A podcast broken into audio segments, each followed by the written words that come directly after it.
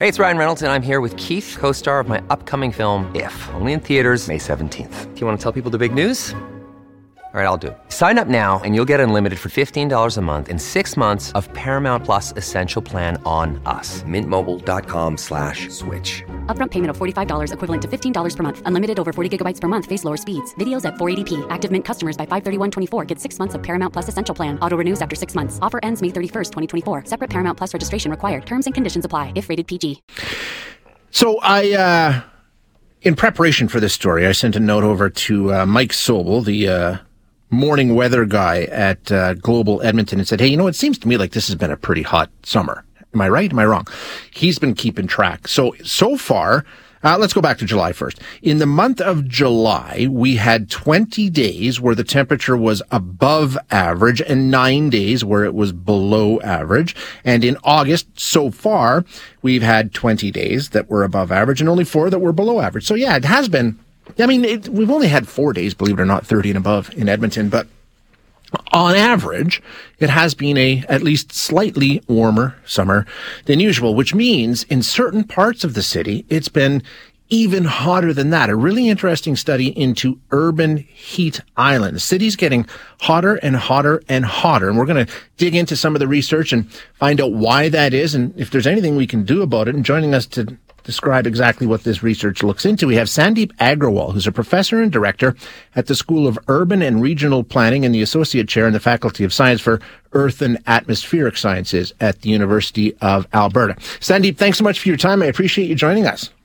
You're welcome. Okay, so let's just define the terms here. We're talking about urban heat islands. What what is an urban heat island?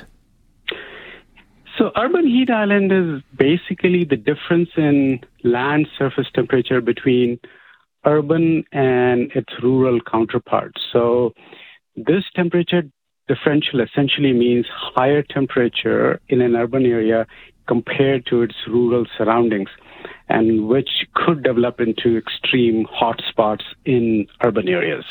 How big of a difference when you took a look at, um, you know, the difference between urban heat islands and other areas? How much of a difference are we talking about here? Can you measure it in degrees?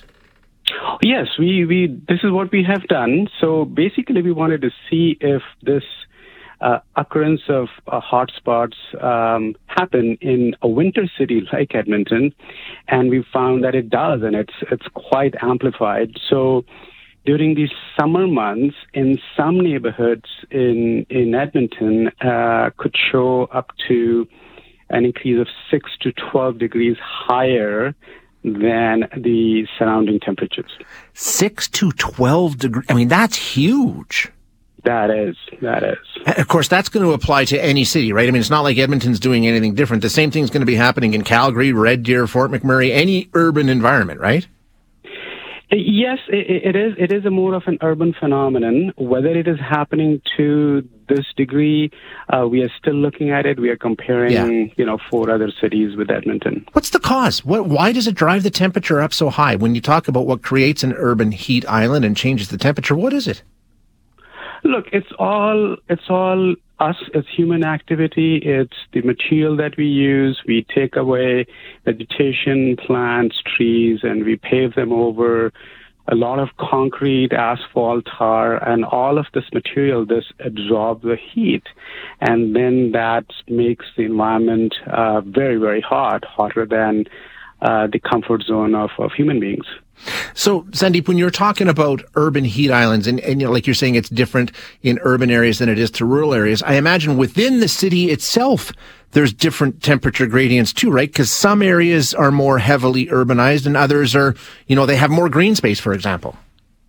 Yeah, you're absolutely right. So um, it's again what what we have used to build those areas. So what we have found in in Edmonton is that northern part of Edmonton is uh, hotter than the uh, the southern part, and this is again because the more paved surfaces, large parking lots, uh, retail spaces, big box development on on the north.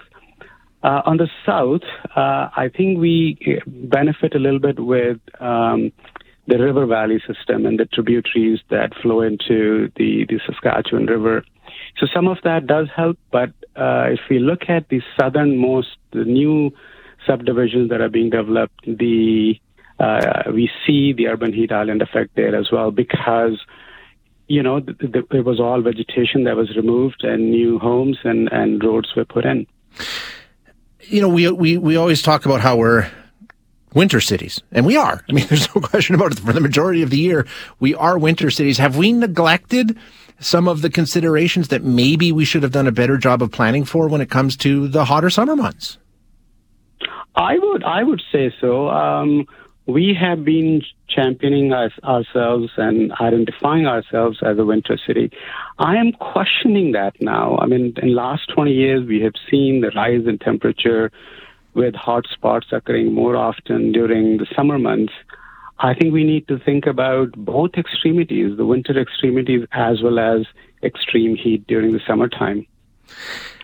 Can it be done retroactively? Is there a way that we can go and fix some of the mistakes that we've made when it comes to over urbanization and cool off some of the hotspots in our city? Can that be done? We we cannot, um, as I see it, prevent uh, urban heat island effect, but we can certainly mitigate, okay. and there are measures available. Um, like vegetation is absolutely the key. Uh, what we have calculated is that if we increase the vegetation cover by 20% or more across the city, then uh, it will reduce the intensity of the current levels of urban heat island.